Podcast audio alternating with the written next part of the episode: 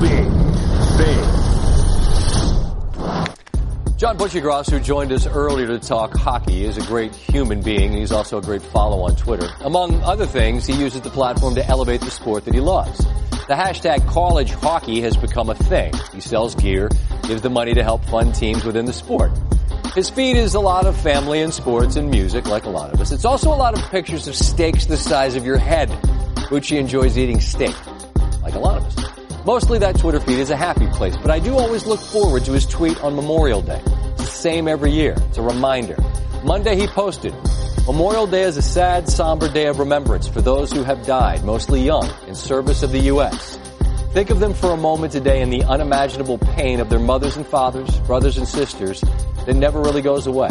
It's an undeniably heavy sentiment, but it's important. And also, I believe, accurate. I was directed to the Twitter feed of a woman named Emily Domenech who spent that sad, somber day on the 639 acres described as our nation's most hallowed ground. That's Arlington National Cemetery. It's the final resting place for more than 14,000 veterans dating back to the Civil War. Emily was there Monday and posted a question also on Twitter. Does anyone have buddies buried in Arlington who they would like visited today? Since only family members are allowed in, I would be honored to pay respects on your behalf. You might guess what followed, but given how toxic Twitter can be, you might not.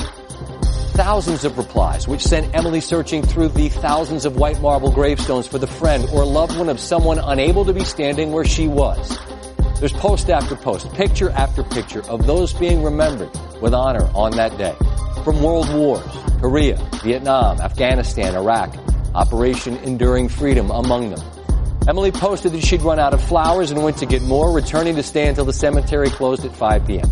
She enlisted the help of her parents to help get the photographs of the graves of the men and women she was being asked to locate.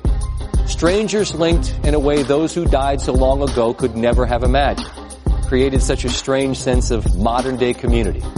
People who we didn't know fought for people who they didn't know, and here we were remembering them because of another person that we don't know.